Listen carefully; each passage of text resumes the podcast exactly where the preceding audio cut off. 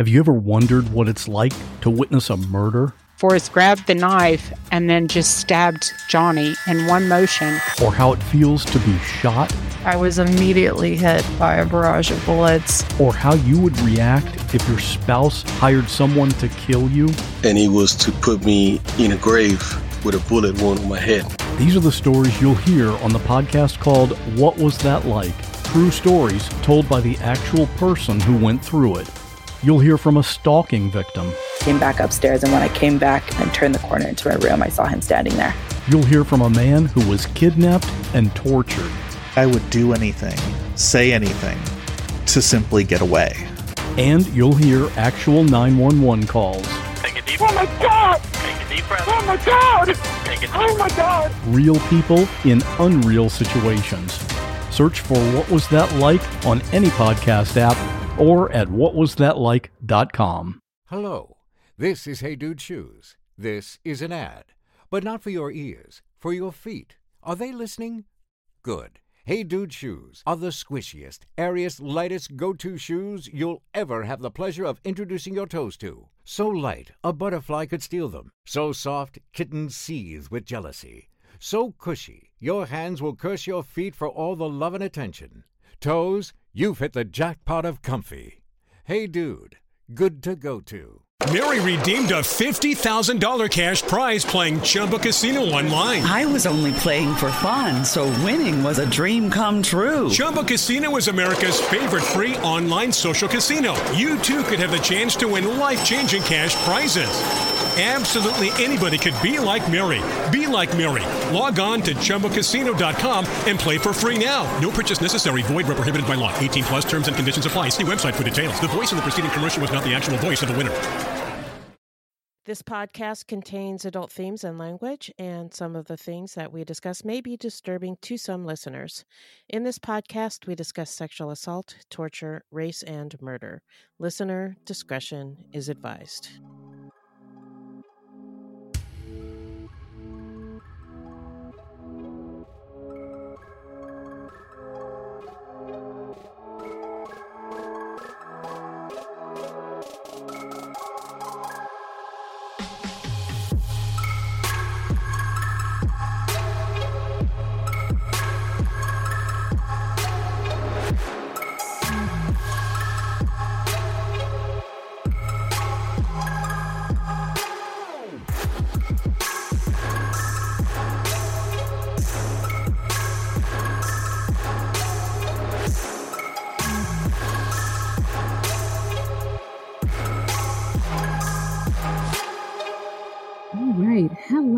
Everybody, and welcome to Fruit Loop Season 3, Episode 5.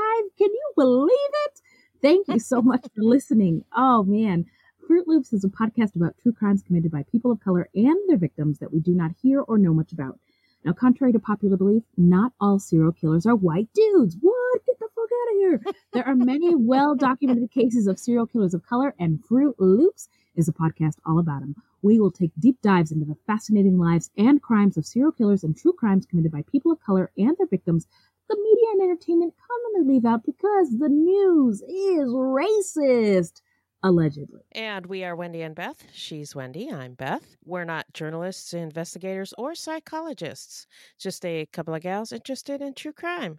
Also, the opinions expressed in this podcast are just that our opinions. Please send any questions or comments to fruitloopspod at gmail.com or leave us a voicemail at 602 935 6294, and we may feature it on a future episode. Also, our website is fruitloopspod.com. Our Facebook page is Fruit Loops Pod, and our discussion group is Fruit Loops Pod Discussion on Facebook. We are also on Twitter and Instagram at Fruit Loops Pod. And if you're not on Facebook, you can join the discussion on Twitter or Instagram by using the hashtag Fruit Loops Pod Discussion. That's right. And if you want to support the show, you can send us a donation on the Cash app, which you can download to your phone, or you can find online at cash.me forward slash dollar sign Fruit Loops Pod. Or you can become a monthly patron through our Podbean patron page. We also have some merch for sale on our website at fruitloopspod.com forward slash merch. And if you can't help monetarily, no problemo, no problem, man. You can always give us a five star review on Apple Podcasts or anywhere else you get your podcasts from. And also, This is very, very important. Listen closely. Be sure to share our show with your friends. Yeah. So, who are we talking about today, Beth? Today we're talking about uh, Brian Nichols, also known as the Atlanta courthouse killer. Mhm. This was suggested by Marlene, who is active in our Facebook group. She is a woman of color and a very talented artist who has made some sick ass beats for some of our episodes. That's right. Let me get the hip hop air horn out for Mean Green Marlene. Yeah. so, um, before we dive into the subject, how you doing? I'm doing okay. My daughter is here visiting with my grandson again, and uh, I was able to get the week off, so I'm able to spend more time with them this time than the last time they visited. So I'm pretty excited about that. Sweet. Well, that is Yeah. wonderful. We'll have to get together or something sometime. Yes, You know, definitely. like we had time. so much fun the last time when we uh, Yeah. got together. Yeah. It was pretty lit. There was Yeah, kids running was. around. Splash. It was splash. The splash, Splash pad, pad. was litty litty. Yeah. so how are you doing? Well, I'm gonna say it, today was rough. It was a rough weekend. Mhm. Weekend. I mean, my son had uh, his first sleepover, and then there were two horrifying mass shootings in a 24 hour period. Um, it's terrifying. Um, my kids started school today, and I had to ask the teacher, you know, what do you guys do in the event of a school shoot shooting, um, of an active shooter situation? What's the protocol? And I really am pissed that I have to ask that Yeah. question. Yeah. Um, so I am triggered to say the least. So anyway, Yeah. but I'll be all right. Yeah, it's scary. Um, my grandson starts kindergarten this year, and it scares me too. Yeah, yeah. So homeschooling is still on the table. Um, but Oh uh, now- I don't know if I'd go that far, but well, uh, you know, I I didn't I did not think so because I know kids who have been homeschooled and they are a, like a little awkward. Um, and I just think being around other kids is so important when you're like learning. Um, but I also don't want my kids to get shot. So, you know, yeah, well, they have they have uh, homeschooling groups like the the people who homeschool. You can join these groups, and then they get together for um, different things. So go on field trips or just go to the park, so the kids get some interaction with other kids. But Mhm. my my problem with with it would be just doing it. yeah. Oh my Being with God. my kid all day long. Oh, I would God, just yeah. I'd rather kill It- myself. it would be very, very challenging. I mean, we were so Yeah. excited that summer break was over. So I it would know. be very challenging. But um yeah, there are ways to sort of get around the whole social aspect and, and make sure that your kids get that um exposure. Um so now we're gonna dive into uh listener letters. Hello, angels. Hello. Oh, Okay, well, I'm going to dip into the mailbag. I just wanted to share an email, a quick email that we got from Aaliyah Farid, and she actually went to our website and contacted us through our website. She said, I just discovered you guys and I look forward to long drives just so I can listen to you. So hip hop air horns to you, sis. Thank you so much for. Yeah, thank you, Aaliyah. There we go. All right. Yeah. So now we are going to take a quick break and then we're going to get into the story when we come back. Check out the Murderific True Crime Podcast, hosted by Bernadette from the state of Maine. Topics will include some seriously true scary stories about serial killers, mass murderers, familicides, the missing, and unsolved cases. Go to www.murderific.com to start listening now or anywhere you listen to podcasts. Until then, we will be executing podcasts one crime at a time. All right. Through the power of podcasting, we have returned. So, uh, who are we talking about again, Beth? We're talking about Brian Nichols, also known as the Atlanta Courthouse Killer. Um, and he's called that because his killing spree started in an Atlanta courtroom. It uh, occurred on March 11th, 2005, when 33 year old Brian Nichols escaped from the Fulton County Courthouse while on trial for rape, and he killed four people. So he was more of a spree killer than a uh, serial killer, but every once in a while we get into something a little different. That's right. So now we are going to get into the stats. Oh,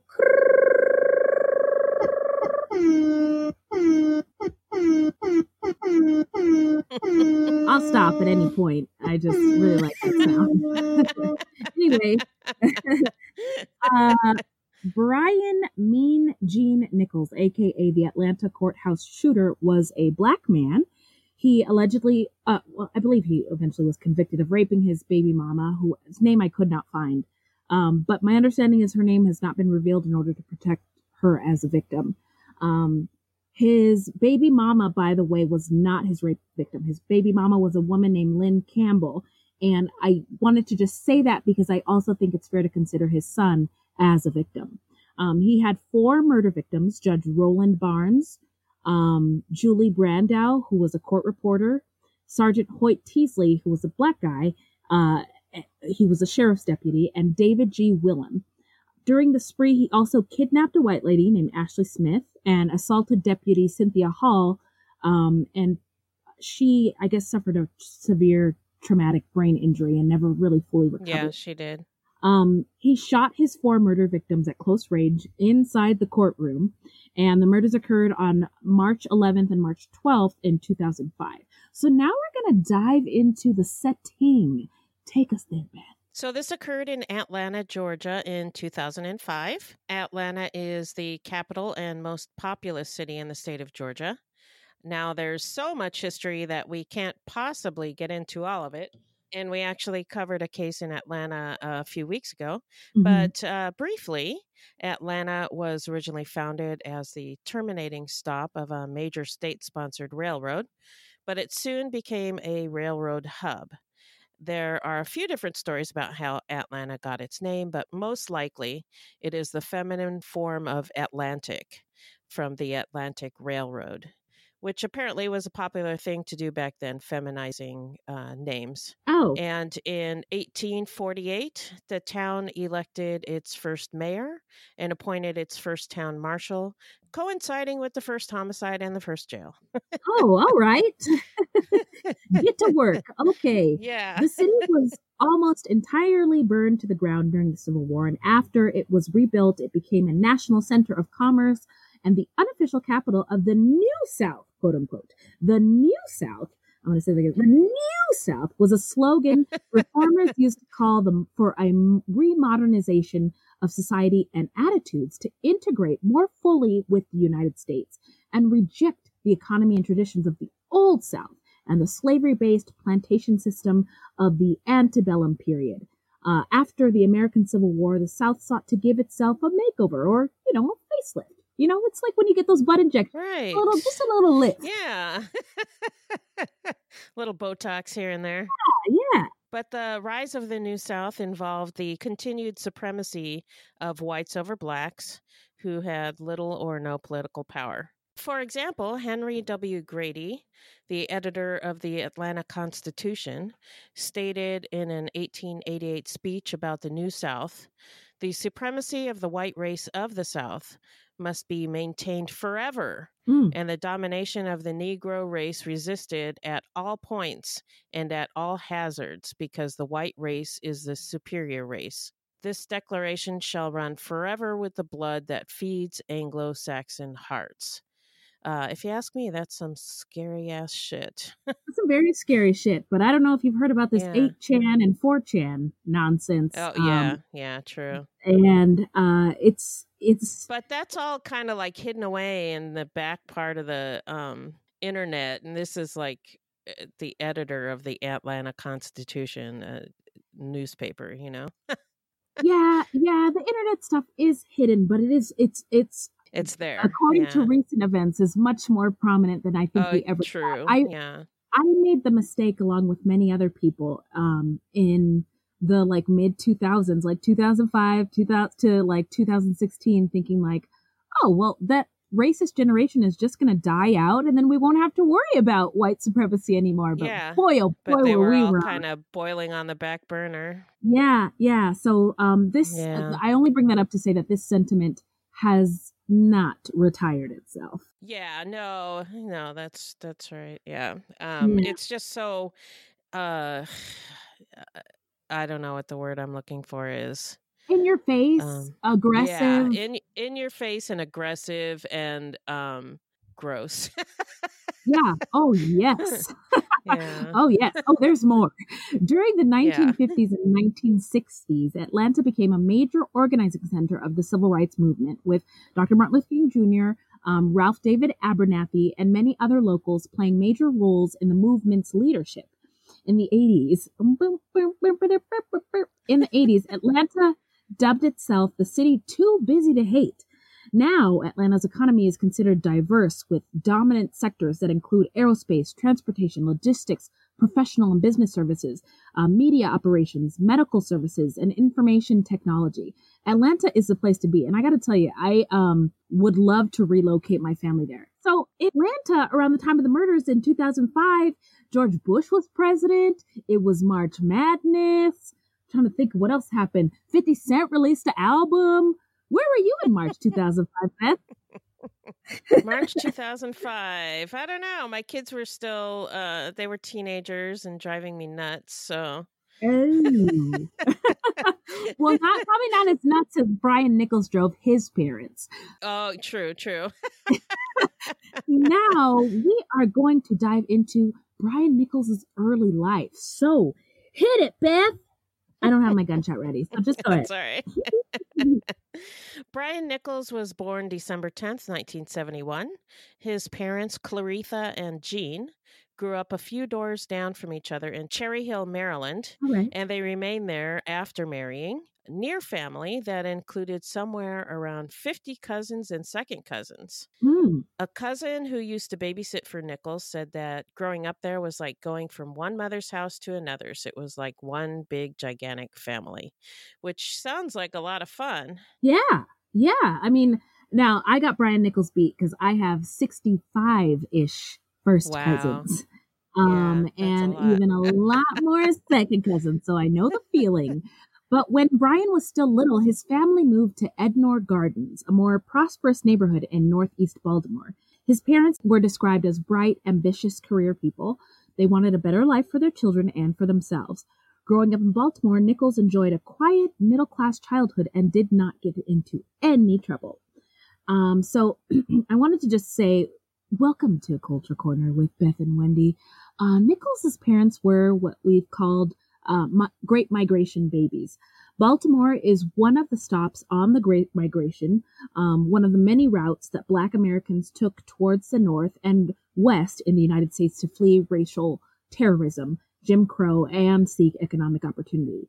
Um, the president recently has attacked the city of Baltimore, um, which was disgusting. Yeah. Uh, what isn't being talked about, though, is why cities like Baltimore are segregated in the first place and have high crime rates and they have high unemployment, poor performing schools, and housing disparities. A few reasons why that nobody is talking about are redlining, corruption in law enforcement, and corruption in local government, and white supremacy in all of the systems education, law enforcement, the justice system, the economy, everything. If the man in the White House and other Fox News viewer want to talk about how bad Baltimore is or how infested communities of color are, they need to examine the reason why they are that way because it is completely by design. Yeah. And I'm done. Okay. Uh, Claritha Nichols worked long hours at her job with the Internal Revenue Service, but was also reportedly a devoted homemaker and a good cook. The little boys loved her breakfasts, in particular, eggs, bacon, and piles of pancakes. His father, Gene, was an entrepreneur who owned various small businesses. I'm just wondering why her menu didn't include grits. Anyway, I don't me. know. Yeah. Uh, do you like grits, by the way? I do actually, because I Oh, think I I've love mentioned before my mom is from the south. Yes. so she would make grits every once in a while, and and I Oh, do. I really like grits. I love grits. Oh, okay. Moving on to the story. Nichols loved sports, particularly martial arts, which he started learning at a age or at age eleven. Friends from the neighborhood remember him showing off his skills on the street with nunchucks. Nichols' mother taught him to play the piano by ear on the gigantic white baby grand that seemed to dominate their home. Those are expensive baby grand pianos. I know, but I, I gotta think that at this time, if they were a middle class family, I've I've seen documentaries and articles that if you it was a sign of success to have some kind of piano in your home. Yeah, yeah, yeah. any kind of piano. So makes sense. The uprights are not so expensive, but those baby Oh. grands are pretty expensive. Sign of success. So they were doing pretty good. Yeah. Although the family was Baptist, both boys were sent to the Catholic Cardinal Gibbons School for a private senior high education. Brian stuck close to his older brother Mark and shadowed the neighborhood boys. Although Windermere Avenue wasn't within walking distance of his Cherry Hill relatives, according to one of his friends from the neighborhood, this neighborhood also felt like family, and a lot of the families have remained there. Among the neighborhood friends, Nichols was known as the jokester. Oh, that's kind of funny. Mhm. Although a lot of articles describe Nichols' early life as idyllic, a psychologist at his later trial testified that Brian Nichols had a troubled childhood. His parents worked hard but were often absent. His father allegedly drank to excess and smoked marijuana.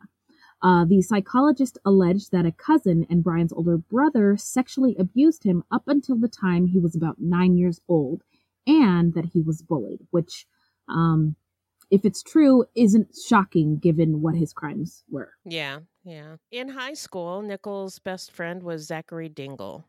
They played football together on their high school team, and when Dingle got a scholarship to play football at Kutztown University of Pennsylvania in 1989, Nichols followed, even though he did not get a scholarship.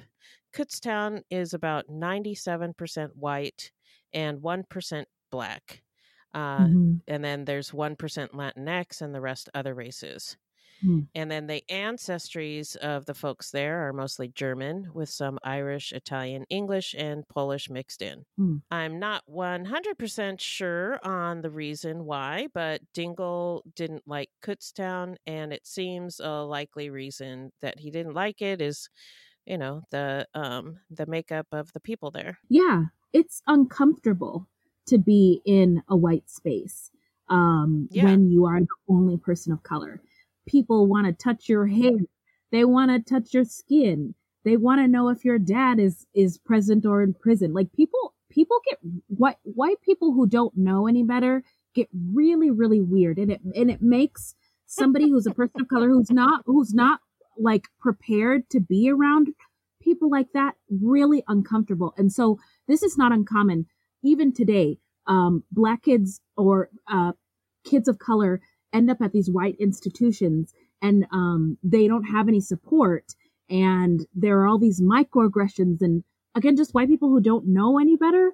And it just, um, it sets them up to fail. So I think that you're right. That's probably why he left uh, college. Yeah, seems a good reason. Yeah. Yeah. So yeah. he he contacted another coach at a college in Virginia who had recruited him, and then he left the college, and he left Nichols there. Mm, so Nichols was by himself.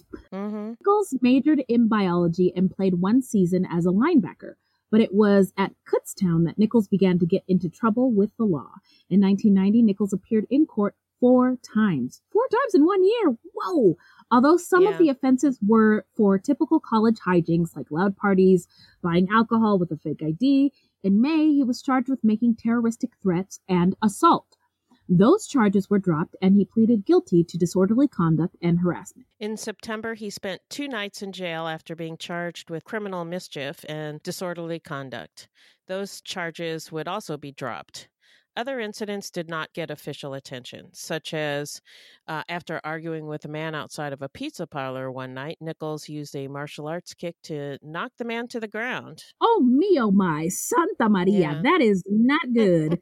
um, and I've heard, I don't know if it's true, but like people who are black belts or people who are professional boxers or professional fighters, their limbs are like considered um, deadly weapons. weapons. yeah, and they could- if if if they were to fight a civilian outside of the ring or outside of um, the dojo or whatever, that they can get like serious charges. Oh, wow. Anyway, I don't know if that's true. I could just be making it up from like a Nickelodeon episode of Just pulling it out of your yeah, ass. Pulling it out of my ass. Don't fact don't fact check me on that. Anyway, uh, the same year that Nichols left for college, his family left Baltimore for good and moved to South Carolina. In May 1990, Nichols and Dingle decided to help pay for college by joining the Army Reserves. They enlisted as Army buddies, quote unquote, so they would get the same assignment. But after basic training, they never trained together again. Not surprising. well, yeah. Yeah. I wonder. If, I wonder if his friend was trying to get away from him the whole time, and his friend was just like, "Okay, yeah, oh my I guess God, leave let me alone. I, I guess I'll it. Like his friend just had no backbone. Yeah, and he just couldn't say no.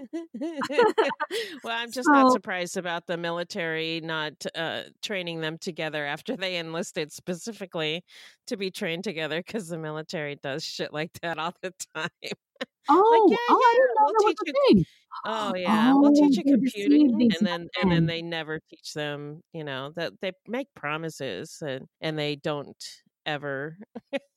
well, I can't say ever, but they're known for not following through on their promises. Yeah, that's interesting that you bring that up. Uh, my dad was a Navy, he was in the Navy and he was a recruiter and he um, expressed feeling bad because it, it's basically sales, right? Yeah, You're trying it to is. sell um, Yeah. the um, military dream to these young men and women. And uh, sometimes you have to be a little dishonest in order to, to, to Yeah. get to make the sale, which is Yeah. unfortunate. But Very uh, unfortunate. he wasn't called up for active duty, but he feared going to war. In the early 1990s, Nichols fathered a child with his college girlfriend, Stephanie L. J., but he avoided the baby and neglected his child support. Nichols transferred from Kutztown to Newberry College in South Carolina, where his parents lived. He played defensive end in 1993 and 94, but was kicked off the football team after he broke into a dorm room late one night and was arrested for first degree burglary. Oh, uh, he never graduated from Newberry, although I read somewhere that he did have a two year degree in computing or something like that. Then he seemed to follow his parents as his mother continued to be transferred around the Southeast. They moved from South Carolina to Florida, where his older brother had settled. Finally, in 1996, his parents landed in Atlanta, and Nichols lived with them for a time there, where he worked for Hewlett Packard. Ooh, that's a good ass company to work for. Mhm. And later UPS. Ooh, that's another good company to work for as a computer technician. But then his mother took a tax consulting job in Africa. Whoa!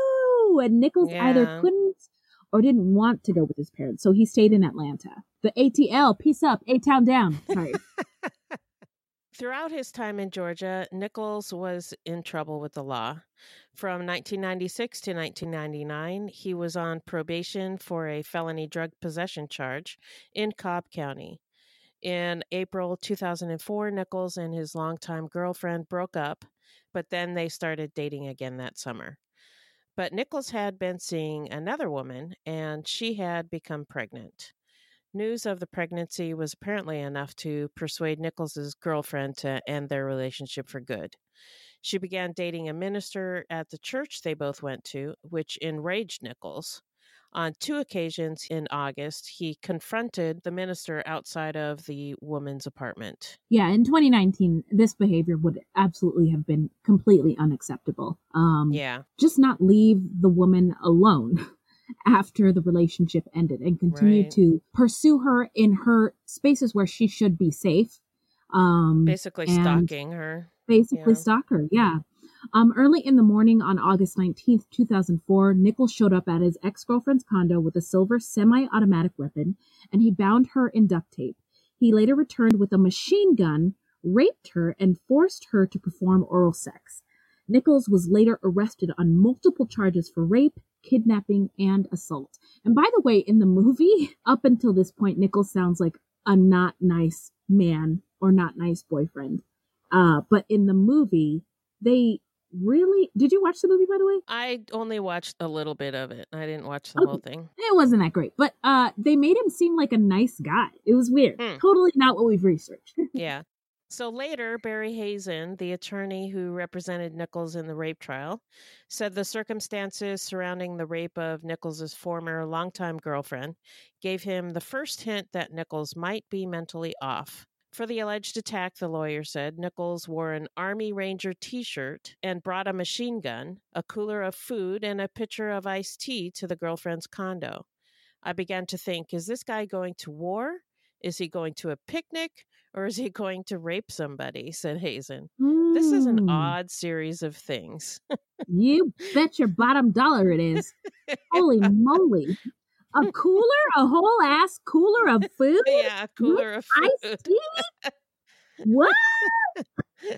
According to a forensic psychologist at his later trial, when Nichols was charged with the girlfriend's rape in August 2004, and Nichols' attorney needed his parents to return to the count or to the country because they were in Africa or whatever, and testify at his trial, his parents didn't come back to testify and didn't even visit him in jail. Wow.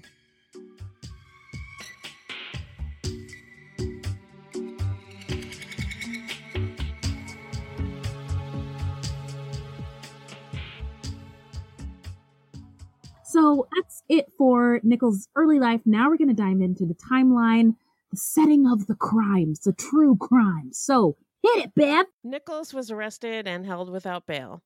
His first trial before Judge Barnes began on February 21st, 2005, and he testified in his own defense. The first attempt at a trial ended with a mistrial and a hung jury. While awaiting a second trial, friends and family members of Nichols expressed concern that he would attempt to escape and that Nichols had tried to formulate an escape plan with a friend. Security in the courtroom had been increased after Nichols was caught with some homemade knives. He was facing a possible life sentence. Then on March 11th, 2005, at about 8:45 a.m., Nichols was being escorted by Cynthia Hall, a sheriff's deputy, to his retrial for the rape and other charges. Hall was uh, 51 years old. She was about five feet tall, and she was alone with Nichols, a former college football player who was six foot one and weighed 210 pounds. She removed his handcuffs so he could change clothes before entering the courtroom. Yeah, and I wanted to mention that um, I can't remember where I read it, but um, somewhere uh, that the reason why she was alone with him was because uh, some people had called out, so they were understaffed that day. Oh, okay. So anyway, uh, he then attacked Hall. The struggle lasted about three minutes and was caught on surveillance video. Nichols left her in critical condition with a head wound and facial fractures. He took her gun, changed clothes, and crossed a sky bridge into the next building, heading for the courtroom.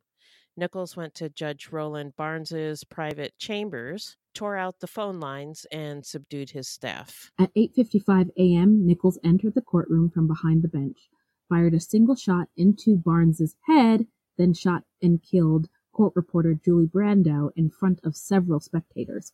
Afterward, he encountered a deputy rushing across the bridge. "What's going on?" the deputy asked. Nichols said it was some sort of emergency.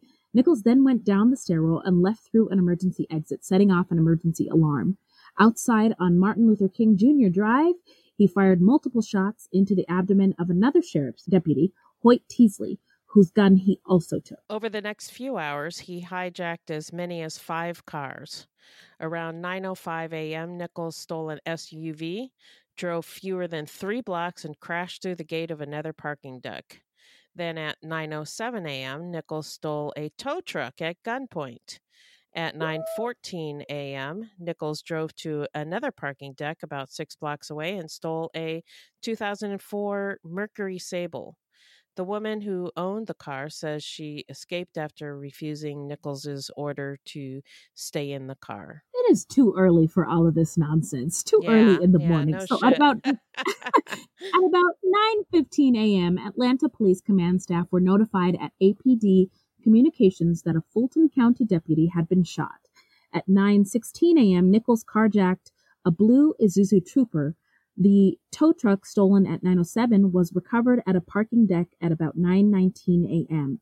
Then at 9:20 a.m., Nichols drove a couple more blocks to another deck where he stole the car of AJC reporter Don O'Brien, a green 1997 Honda Accord.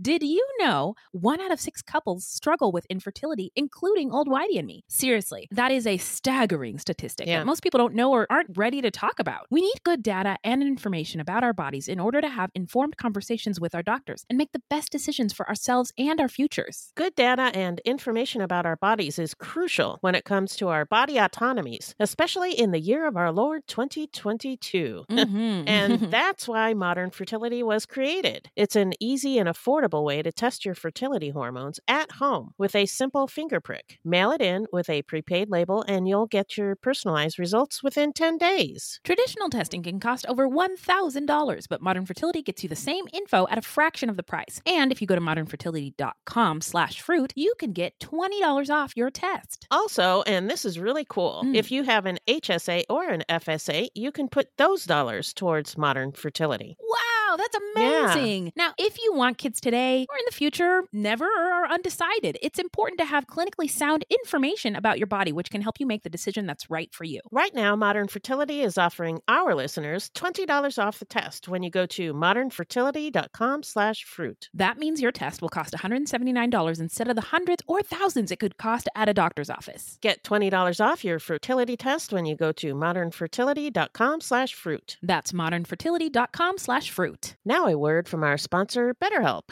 How we care for our minds affects how we experience life, so it's important to invest time and care into keeping them healthy. There are plenty of ways to support a healthy brain, like learning a new language or taking power naps, but there's also BetterHelp online therapy. Now, we are huge advocates for mental health here at Oh, Fruit yeah. Loops HQ. Oh, yes. And we have both used therapy throughout our lives, including BetterHelp. And especially in these past several years to help us deal with challenging times, Mhm. challenging thoughts, feelings, and experiences. Amen. Yes. And uh, now I had a recent, you know, conversation with my therapist. She was saying sometimes it's just good to talk and get some perspective. You don't have to go to a therapist just because stuff is wrong. So, Right, right. And BetterHelp is online therapy that offers video, phone, and even live chat only therapy sessions. So you don't have to see anyone on camera if you don't want to. And some people get really anxious about that. So oh, yes. And it is much more affordable than in person therapy. and you can be matched with a therapist in under 48 hours. Our listeners get 10% off their first month at betterhelp.com slash fruit. That's better, H-E-L-P dot com slash fruit.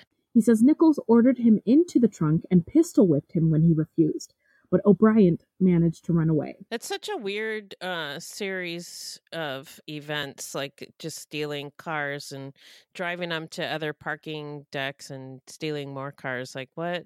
What was going Yeah. on in his head? Well, uh, it seemed, I think he also stole one of the radios of, well, at least in the movie, he stole one of the radios of like one of the deputies that he Oh, okay. shot. And he could hear them describing the car that he was in. Oh, and Oh, okay, so, so once when- he heard, yeah, once he heard the car's description, then he would Then he target would change. Right, right. Gotcha.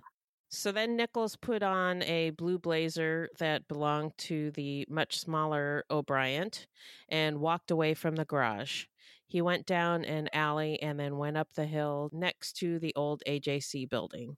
An editor walking into work remembers seeing a well built black man walking past him wearing a blazer and no shirt. So he thought that's what the kids are wearing these days. oh man, that's, so That's probably what I'd do too. I guess that's what they're doing these days. That's, that's just, yeah. Oh well. I don't know. I, oh well. Yeah. Not my problem. Not. Yeah. Mind, mind your business. Drink your water and moisturize. Then you won't get into trouble. Um, so Nichols walked two blocks to a commuter sta- train station, blending in with crowds, attending a basketball tournament. He asked a woman for two dollars for the train, and then he rode the train north. It was about 9:30 a.m. He said he got off the train and went to a hotel about a hundred yards away from the train station. He went into an open room and pretended to be a customer, telling a maid he was getting ready to leave. Yeah, that's really smart, actually. Yeah, gotta give it to him. Yeah. He then stayed in the room watching the manhunt on TV for much of the day. Several hours later, he walked down to Lenox Road near the mall and saw a police squad passing. He put his hand to his face, pretending to be on a cell phone. As the cops went by, he then found a storage area in a parking garage and hid until dark. Okay, so that's it for the timeline. Now we're going to dive into the investigation and the arrest. So, the Atlanta Police Department took command of the crime scene. Around 7 p.m., authorities announced they were offering a $60,000 reward for information leading to Nichols' capture. At about 10:30 p.m., he accosted a woman, Iman Adan, she was 23 years old, outside her apartment on Lenox Road and told her America's making war on him. He forced her at gunpoint to let him into her apartment where he was confronted by her boyfriend, Shelton Warren. Nichols hit Warren three times with his pistol and then left. A few blocks away, David Wilhelm, an off duty assistant special agent in charge at the U.S. Immigration and Customs Enforcement Agency, was working on a new home he and his wife were building when Nichols apparently found him. Wilhelm's body was later found by a construction worker at 6:30 or 7 a.m. Nichols had taken the agent's badge, gun, and truck. Ooh, Jesus. On March 12, 2005, at about 2:30 a.m., a woman named Ashley Smith returned to her apartment after running out for a pack of cigarettes. Nichols forced his way into her apartment at gunpoint and bound her hands and feet. He had her sit in the bathroom while he took a shower. He told her, "I'm not going to hurt you if you just do what I say. I don't want to hurt you. I don't want to hurt anybody else." Smith was a 26 year old waitress trying to put her life back together. She was a widow with a five year old daughter named Paige.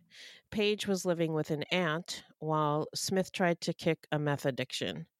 As they talked, Nichols began to relax and eventually unbound Ashley's hands and feet. Nichols asked Smith if she had any marijuana. She did not, but she gave her meth stash to Nichols. When Nichols asked her if she wanted any, she said no. She later said that uh, she would rather have died in her apartment than have done drugs with Nichols.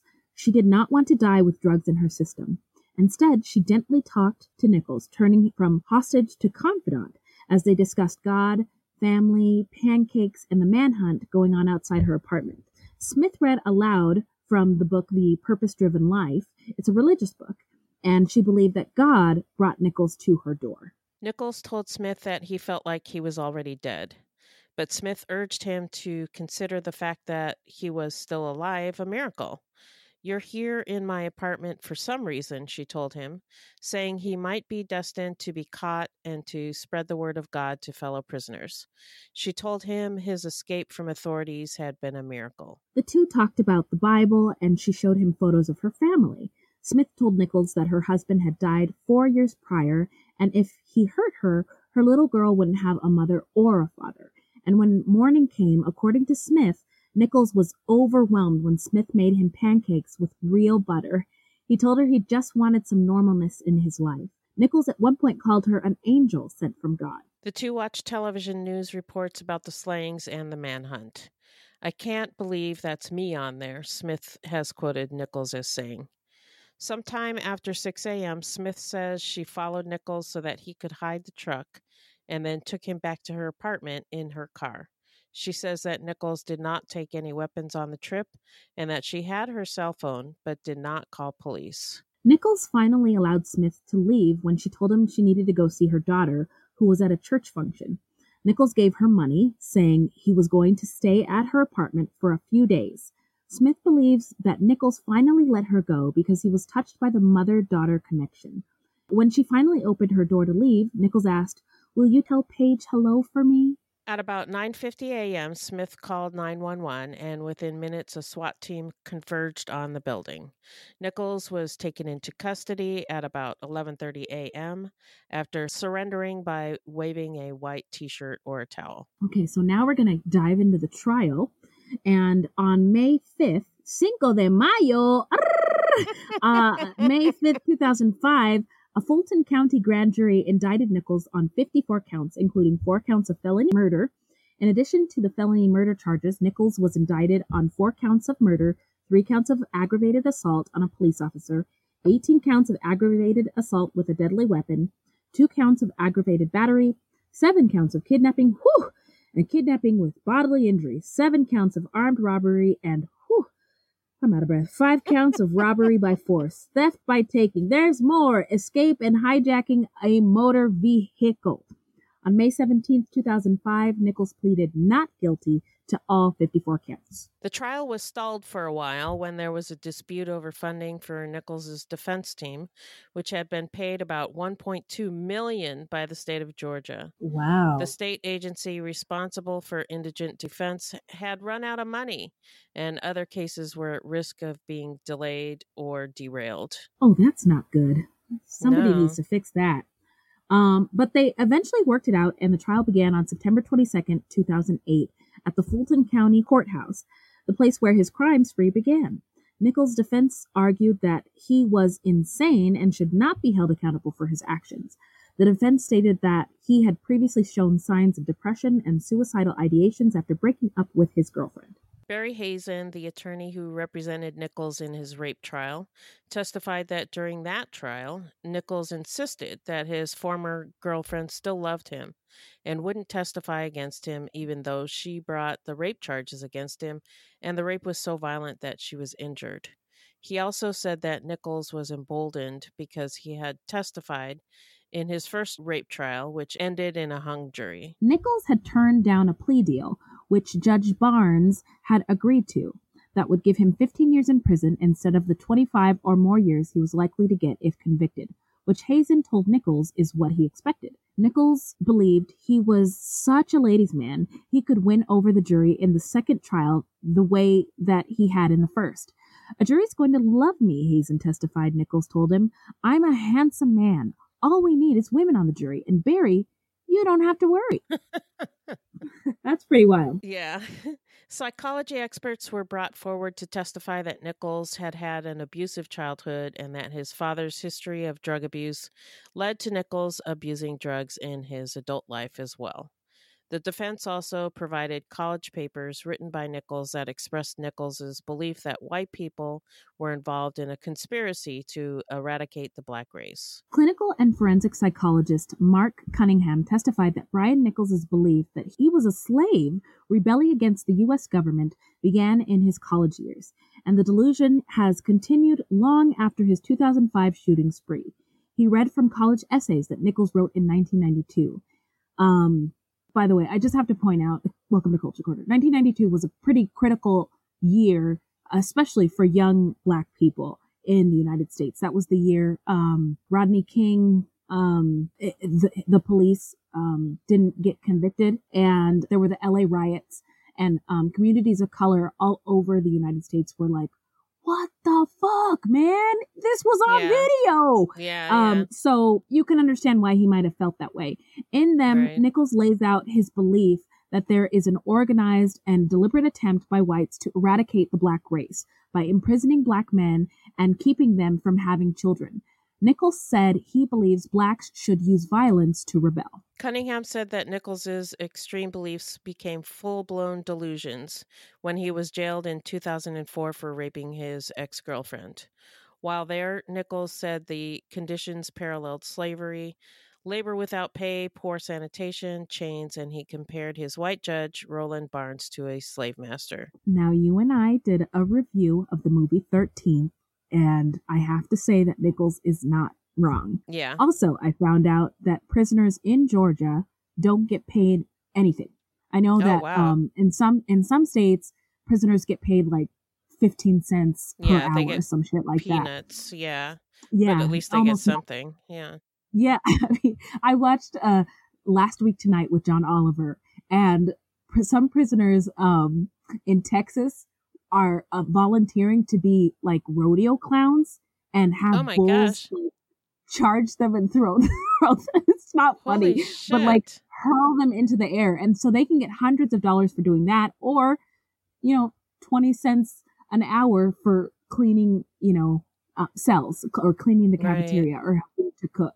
So Right. even though it's super dangerous, it's um more they get paid more money so that they can make phone calls to their lawyers, make phone calls to their families and work on their on their cases, et cetera, et cetera. So anyway, Yeah. I say that all to say that I don't think Nichols is wrong and prisoners in Georgia and across the United States are not treated that well. Um Yeah. Anyway, on November 7th, 2008, after 12 hours of deliberation, the jury of eight women and four men six black females, two white females, two black males, one white male, and one Asian male found Nichols guilty on all 54 counts. Okay. The jurors reject the defense attorney's claim that Nichols suffers from a mental illness. On December 13th, 2008, Nichols was sentenced to life in prison without parole, the maximum for all counts, a day after the jury deadlocked on a death penalty sentence. So now we're going to get into where are they now? Okay, I'll tell you. Nichols is incarcerated in Georgia Diagnostic and Classification State Prison. The prison conducts diagnostic processing for the state correctional system, houses male offenders under death sentence, and carries out state ordered executions by lethal injection.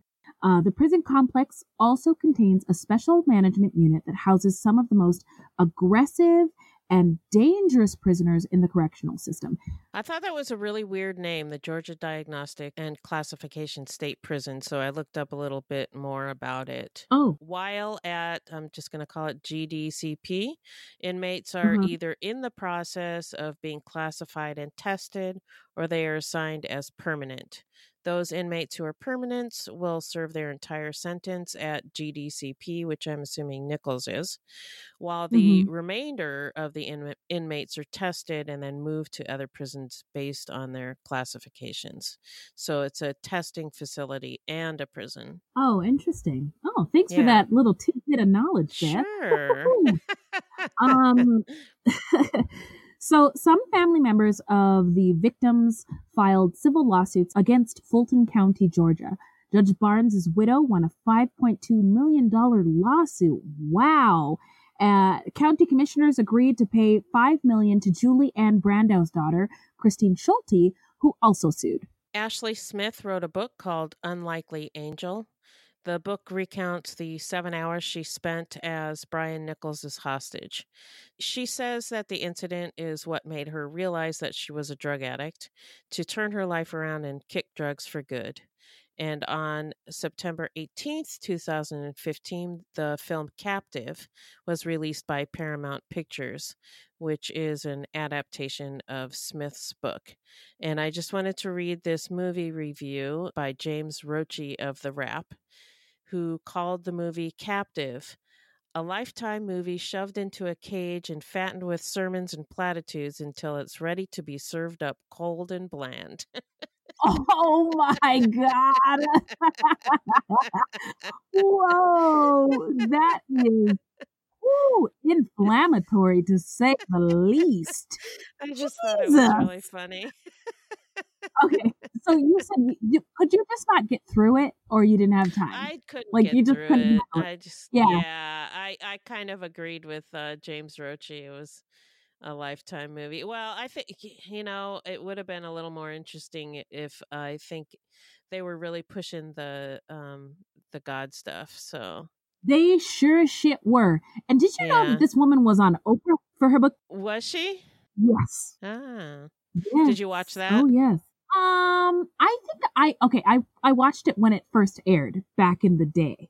Um, but Okay. I I think I just saw like pictures on um the internet of Okay, her sitting you on didn't- Oprah's couch. I, didn't, I Okay, don't. I didn't uh, look into the uh, the new stuff. Uh, but Okay. anyway, um, so she made a lot of money off of this uh, Yeah, yeah. incident.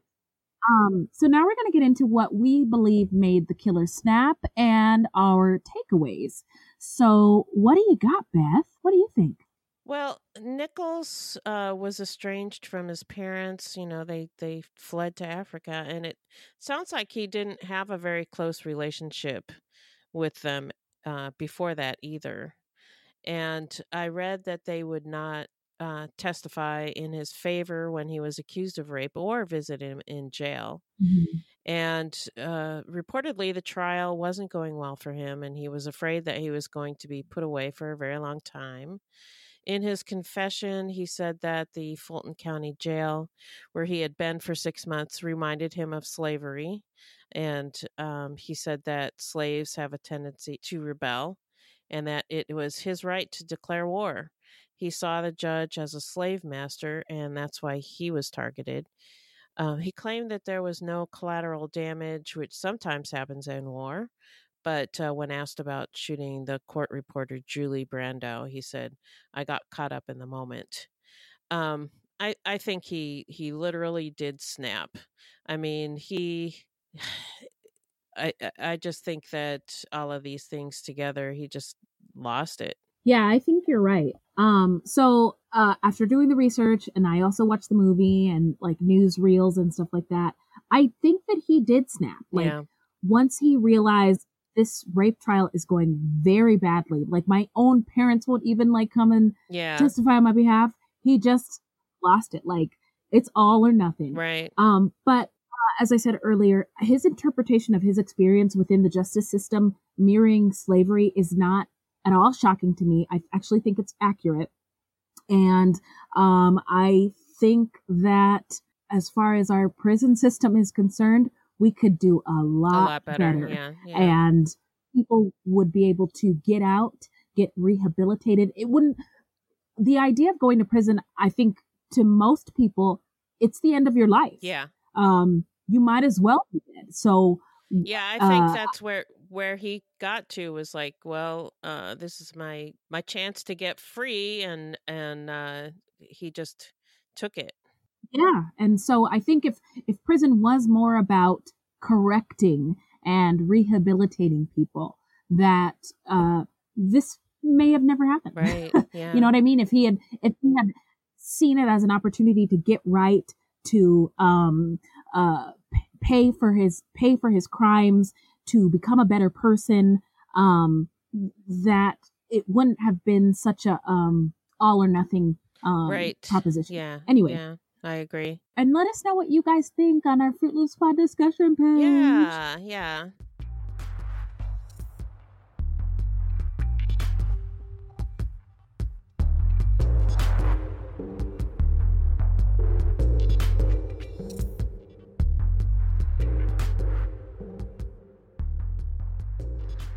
Now we're going to get into how not to get murdered. So, channel my Anna Barbra Streisand. if you love true crime and you don't want to die, here's a tip for you. This segment is not intended to be victim blaming. We thought of this segment because I read somewhere that a lot of people listen to true crime because they want to know what they can do to be safer. This is not meant to blame the victims, it's just learning from other people's mistakes.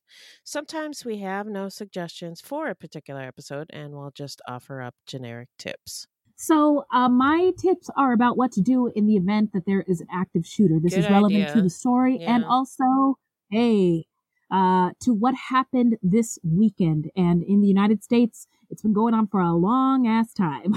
Yeah. From the courthouse to a Walmart, to a school, a church, a club, a movie theater, or a grocery store, any one of us, especially in the United States, can find ourselves in an active shooter, shooter situation.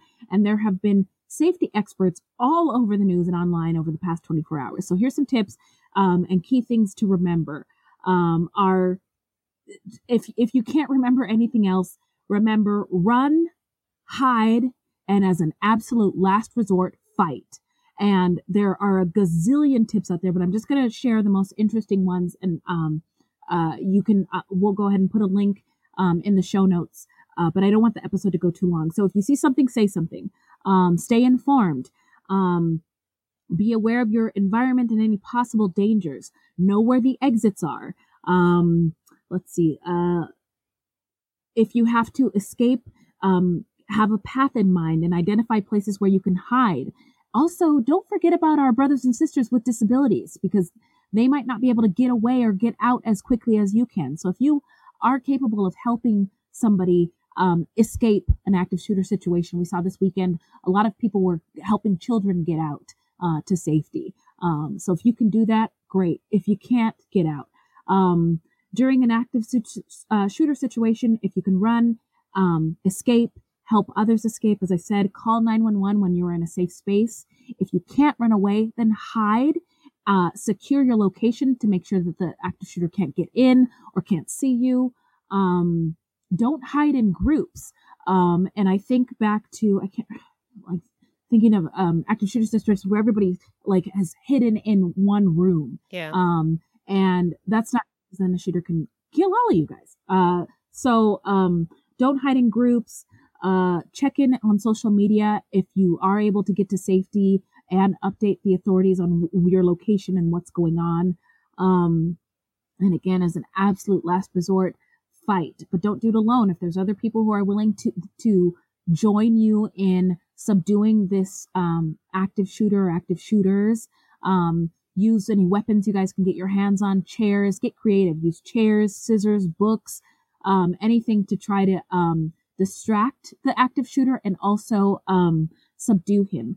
And then uh, another really interesting um, tip I saw was make sure you silence your phone uh, Oh, your, or any electronic devices. Um, and then in the event um, that uh, there are injured people around you, if it is possible, um, evacuate them and also um, provide first aid if you if you can. Um, apply direct pressure to any wounds. Um, tourniquets if you learn how to do a tourniquet. Watch, watch YouTube or go to some um, uh, CPR training or something, and then turn p- wounded people onto their sides if they're unconscious and keep them warm. Um, and that's all I got. There's a ton of tips out there. Um, but just if you can, just do a little Google Leisha shirts and see, you know, what what can I what can I find out about um, being safe in the event that I'm in an active shooter situation? Because it is more likely than not that this is going to keep happening until something changes. So we need to be prepared. Look alive, guys! It's crazy out there. Yeah, good tips. Thanks, Wendy. All right. So now we're going to dive into some serial killer or true crime news. So what do you got, Beth? Well, the Phoenix Police Department will soon be implementing new procedures to track when an officer points a gun at someone. The policy is a recommendation from the Community Police Trust Initiative and is the number one recommendation by the National Police Foundation following a 2018 study of Phoenix Police Department's officer involved shootings. Phoenix police say the policy will track when Phoenix police point their weapons in the direction of a person and says it will provide a quantifiable measure of how often officers successfully de escalate a situation with the potential for lethal force to be used. After pointing a firearm at a person, a Phoenix officer will be required to generate a police incident report, check a box on the report, and inform a supervisor. And you know how much they hate to do paperwork. So. So, Phoenix officers fired shots in 44 incidents in 2018, more than any other police department in the nation, and the most ever recorded by Phoenix officers. The policy will go into effect on August 19th. Um, one thing I think uh, that needs to be um, stated is that a lot of these police shootings aren't tracked by the police departments themselves. I think there is an organization who has um, began to create a database of police um, shootings, um, but they're not Oh. getting the information from the police departments themselves. Again, Right. departments don't track this information. So these people who are tracking it are getting it from news reports, newspapers, um, and reporting by Hmm. um, good journalists. Um, so uh, I, I I do I I do have to commend the Phoenix Police Department. Mo- I think most police are messy hoes, but I think that this is a good Yeah. thing that they're tracking and being transparent. I also think a lot of it Yeah, has to do with the fact that the police Yeah. chief is a black woman with a black son. Um, and so I think that this is a good thing. So, you know what? Shout out to you, Phoenix PD. you won't hear me say that again. So, uh, I don't think I need to even bother explaining. The my news is about the the the, the two mass shootings that we had in uh, our country. Who and it is important to note, and I don't know why the media is so reluctant to call it this. I mean, Beto O'Rourke went off on the news. Have you seen that clip of Beto losing it? No, I haven't. at the news because it happened in his one of them happened in his city in El Paso, and the media was like, um. Beto, do you think that the poli- the the president is racist and that maybe he had something to do Hmm. with these shootings? And he was like, "Are you kidding me?" He said, "Listen to the shit that this president Yeah. says." He literally said shit, and then he goes, what the fuck, news media? Oh my God. Why aren't you calling it what it is? He dropped the F bomb? He did. Oh my gosh. Man, I love Beto for just calling it like it is. Like, the, really, the news is afraid to report the Mm-hmm. truth as far as white is concerned. And Beto was like, you guys need to call this what it is. Connect the dots. Um, and so like my my heart dropped um and fluttered a little bit because it is Beto. um, but I'm just I was just glad that somebody somebody Said said, something, something yeah. important, somebody white said something to the media because they needed to hear that they're reporting it Yeah. wrong. Um, and so anyway, uh, and I've said this before that Charlemagne the God on the Breakfast Club calls um, these these white domestic terrorists white vanilla Yeah, ISIS. yeah. Uh, because it's, It's it's terrorism. terrorism. Yeah, so anyway, is. so now we're going to dive into the part of our show where we shout out any true crime goodies, content by people of color, any marginalized groups, or anything anything fun. So, um, before I open my big fat mouth, Beth, did you want to say anything? Yeah, um, I I wanted to recommend a podcast. Um, it's just a fun little podcast for when you get tired of true crime and all this depressing stuff that's going on in the world. Uh-huh. So the podcast is called Trashy Divorces. Oh, It, it's not something I would have sought out myself, as the name doesn't really appeal to me. But as it uh, turns out, I really like it. The hosts are a lesbian cool. couple, and they don't. It's not a show where they just make fun of people and gossip about celebrity divorces, which is what I thought it would be. Mhm. Um, they do talk about celebrities, Oh. but they also cover historical figures like Henry VIII, and they they get into their lives and they talk about their lives and and how they got where they are, you know, with their their marriages or their relationships. Uh, and they aren't just laughing at these people; they talk about what happened and, uh, like I said, uh, what happened in their lives to get them there. Uh, but there there is some laughing. They do joke around a little bit, and I uh, just I enjoyed it. And sometimes, especially lately, with all the news and everything, I sometimes I just can't I can't even. I need something a little more lighthearted, so I wanted to shout that out. Yeah, I. Um, although I, I I have you. to Mhm. say that um, most of the people that they cover are not people of color, so uh, maybe we can make some suggestions for them. Maybe, but I do think that it's important um, to listen to the voices of um, also LGBTQ women. Yes. And I think it's cool they're doing a podcast. Yeah. And so I will add it to my queue. right. Um, my shout out is only Orange is the New Black. Everybody's got to watch it. This season is, um, uh, they, they get into the detention centers. They talk about, it's obviously a, an incredibly diverse cast. Um, and it's the last season and I just loved every second of it. I'm sorry to see the show go. So Yeah. check out Orange is the New Black. Um, and, uh, Beth, oh man, our time is coming to an end. It's been so fun. Where can the people find us, Beth? Our website is fruitloopspod.com. Our Facebook page is Fruit Loops Pod, and our discussion group is Fruit Loops Pod Discussion on Facebook. We are also on Twitter and Instagram at Fruit Loops Pod, and links to our sources will be in our footnotes. If you want to support the show, you can send us a donation on the Cash App, which you can download to your phone or you can find online at cash.me forward slash dollar sign Fruit Loops Pod. Or you can become a monthly patron through our Podbean patron page. This will help us pay for things like our website and pod hosting. There is no minimum and no commitment. Even a dollar would help. We also have merch on our website now at fruitloopspod.com forward slash merch. Yes, everything Beth said is all true. and also, this is a weekly podcast, and new episodes drop every Thursday. So until next time, look alive, guys. It's crazy out there.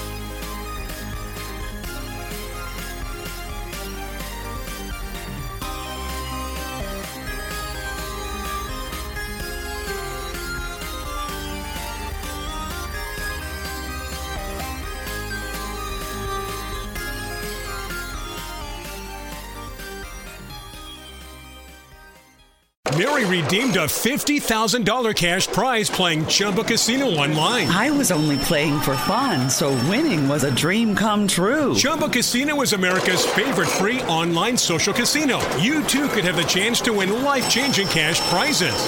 Absolutely anybody could be like Mary. Be like Mary. Log on to ChumbaCasino.com and play for free now. No purchase necessary. Void where prohibited by law. 18 plus terms and conditions apply. See website for details. The voice in the preceding commercial was not the actual voice of the winner. The truth about the Haditha massacre has been covered up, but not anymore. I know you know what happened. They went into houses and killed women and children. What are you thinking? What a mess. U.S. Marines murdered innocent civilians in cold blood. And at the center of it all is 25 year old Sergeant Frank Wuterich. And me. Murder in House 2. A new podcast from Crowd Network. My name is Bill Huffman, and I am a former Cleveland news producer, and I am now the host of the podcast Who Killed. I began the show focusing on the unsolved murder of Amy Mihaljevic, and now each week I explore a different case with a focus on some of the victims who don't get the attention they deserve. I have a deep catalog of over 225 episodes, so there is a guarantee there will be something for you. Who Killed is an evergreen podcast, killer podcasts, and slow burn media production. Subscribe today wherever you get your favorite shows.